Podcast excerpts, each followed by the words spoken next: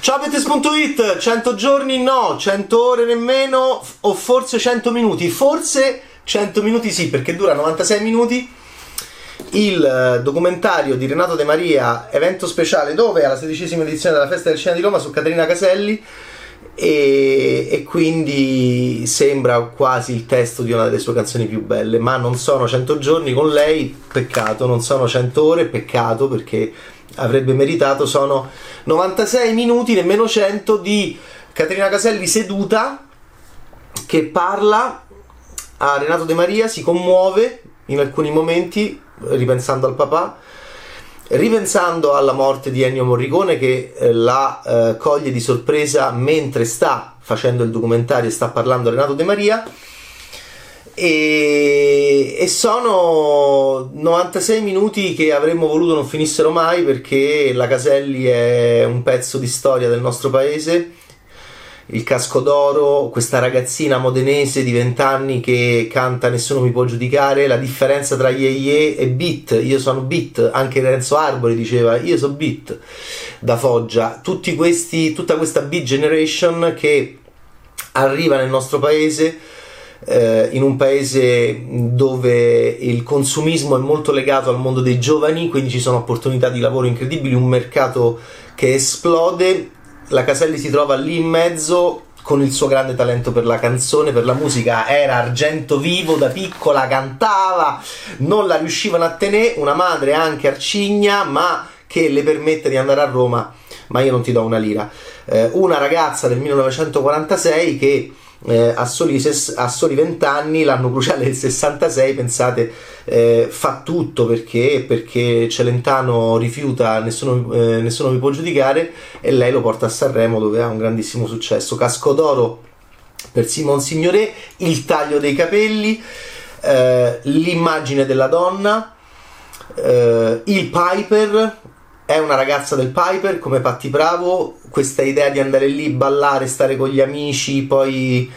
eh, incontrare altri artisti giovani, insomma lei si trova nel pieno di, questa, di questo momento e, e, devo dire che la prima parte è molto bella del documentario perché siamo lì con immagini di repertorio. Non è sperimentale come approccio documentaristico perché sono, è, è, un documentario molto seduto, in senso anche letterale, nel senso che la Caselli è seduta. Non sappiamo se De, Maria eh, fosse seduto, non vediamo il controcampo. Eh, lei è stupenda come sempre e a un certo punto le cose più interessanti sono queste più sperimentali, non nel documentario che è molto classico ma vediamo la Caselli che a un certo punto fa una trasmissione con Giorgio Gabber dove hanno la possibilità entrambi di eh, chiamare degli amici che hanno, non hanno successo eh, Gabber chiama Franco Battiato che dice siete degli ipocriti sei un ipocrita no? questo è per Francesco Favino il traditore di Marco Bellocchio eh, ma eh, eh, Franco Battiato viene invitato giovanissimo da Giorgio Gabber e eh, Francesco Guccini viene invitato giovanissimo da Caterina Caselli, che bello anche questi conduttori no, di successo che invitano amici eh, ancora non di successo che però sarebbero diventati Battiato e Guccini. Guccini senza barba fa paura, c'ha un maglione allucinante e Guccini con lei ricorda che il giorno dopo ehm, eh, sarebbe uscito il primo articolo che lo citava sbagliando nome ehm, è, arri- è, intervenuto un giovane studente di ingegneria Guccini dice mai fatta Francesco Puccini eh, si, si, chiama Francesco Puccini, ma, no, ma, è solo un caso di omonimia perché non, non, non ha parentele con. E, e, e, e giù, a, giù, a, ridere. Devo dire, è molto bello rivedere Paolo Conte, tutta la storia di Caterina Caselli. I, i, futuri squallor, gli squallor Pace e Bigazzi che arrivano come parolieri. Pace che gli dice: C'è un pezzo fortissimo e, e, invece no, non è un pezzo fortissimo per lei perché hai capito Pace che era uh, degli Squallor quello più alto e il Graham Chapman degli Squallor che uh, l'avevate proposta Adriano Celentano non, aveva, non, era per lei. Ma Celentano la rifiuta porta i ragazzi della via Gluck e questo segna il grande successo di Caterina Caselli che poi cambierà e mm, cambierà capelli, non sarà più casco d'oro, ma come è possibile le chiedono alcuni. E poi soprattutto fa un cambiamento ancora più forte perché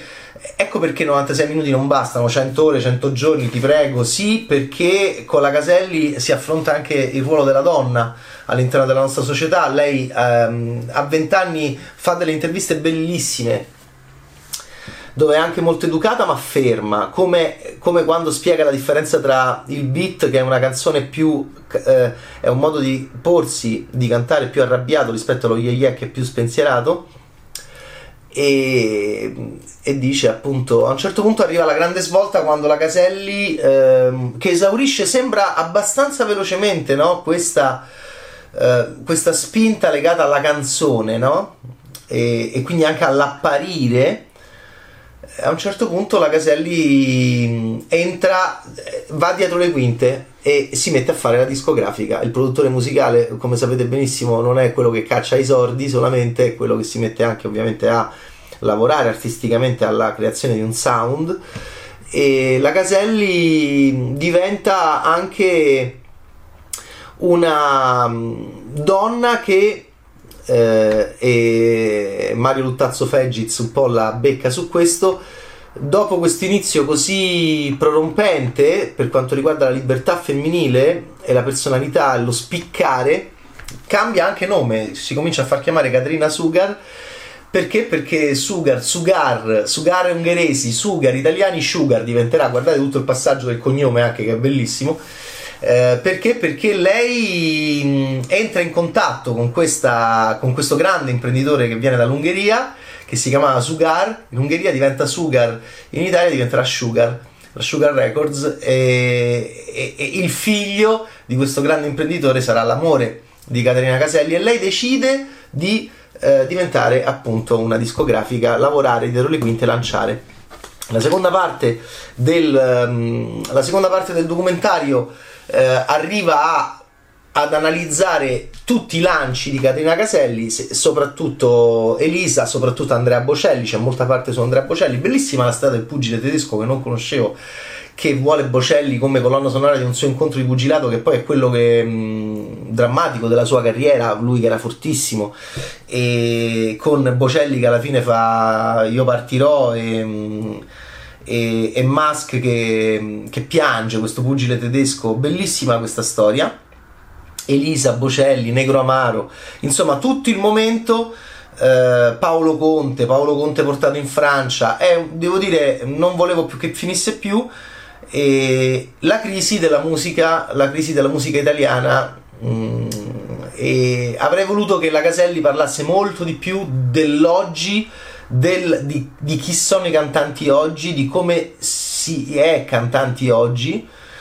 E questo mi devo dire mi, mi avrebbe incuriosito molto. È, è, molto parca perché è ancora immersa per quanto riguarda appunto un giudizio su, su, su, sulla musica leggera italiana di oggi e sul rapporto con la società. Lei che aveva avuto un ruolo così importante per quanto riguarda la liberazione femminile, la gestualità e questo anche appunto questo, questo modo di proporre una nuova donna nel 66 eh, che era veramente innovativa eh, con questa bellissima voce bellissima anche lei una, mm, non ho mai pensato a quanto somigliasse a Kim Novak Caterina Caselli da, da giovane un bellissimo viso bellissimo. E quindi devo dire mm, si cita Nanni Moretti che ama tanto Caterina Caselli, si cita eh, Insieme a te non ci sto più, ma del film di Moretti secondo me dove è meno bella la canzone che è La stanza del figlio, per cui lui poi eh, si autoprende in giro mm, così, in modo abbastanza modesto in, nel Caimano, è la, è la scena prima della tragedia della stanza del figlio in cui tutti cantano e quindi Moretti poi dirà ah ma nei miei film mi prendete in giro che cantiamo sempre in macchina e canta. In realtà io amo di più in bianca il momento in cui arriva insieme a te non ci sto più di Caterina Caselli è perché è il momento pazzesco in cui Michela Picella si consegna alla polizia. E, però appunto Renato De Maria che recita in un film di Nanni Moretti aprile eh, arriva anche appunto a toccare brevemente questo rapporto tra il cinema e Caterina Caselli, Caterina Caselli che fa cinema come Rita Pavone eh, nel momento in cui i musicalelli hanno un grande successo. Eh, che dirvi? Eh, ci sono delle perle come Paolo Conte che dice se la lucertola è la sintesi del coccodrillo, il tango è la sintesi di una vita. Parla Filippo Sugar che è il figlio eh, di Caterina Caselli e del, eh, e, e del Sugar figlio rispetto al papà che era venuto in Italia e la mia dolce padroncina Adriano Celentano quando parla di lei che, che lo ha messo sotto contratto. Insomma per gli appassionati di musica leggera è un momento è un documentario che vorresti che non finisse mai. 100 giorni 100 ore o forse 100 minuti purtroppo. Sono solo 96 ma con personaggi come persone come Caterina Caselli che è molto molto molto molto interessante da ascoltare, ci puoi fare e ci devi forse fare un documentario che duri veramente, non dico 100 ore, magari un po' di, di meno, ma sicuramente più di 100 minuti, sicuramente più dei 96 minuti, però molto gradevoli che abbiamo visto alla sedicesima edizione della Festa del Cinema di Roma. Ok? Renato De Maria, Caterina Caselli, lei seduta, si parla e si commuove, eh, ma sempre appunto con grande classe. Modenese,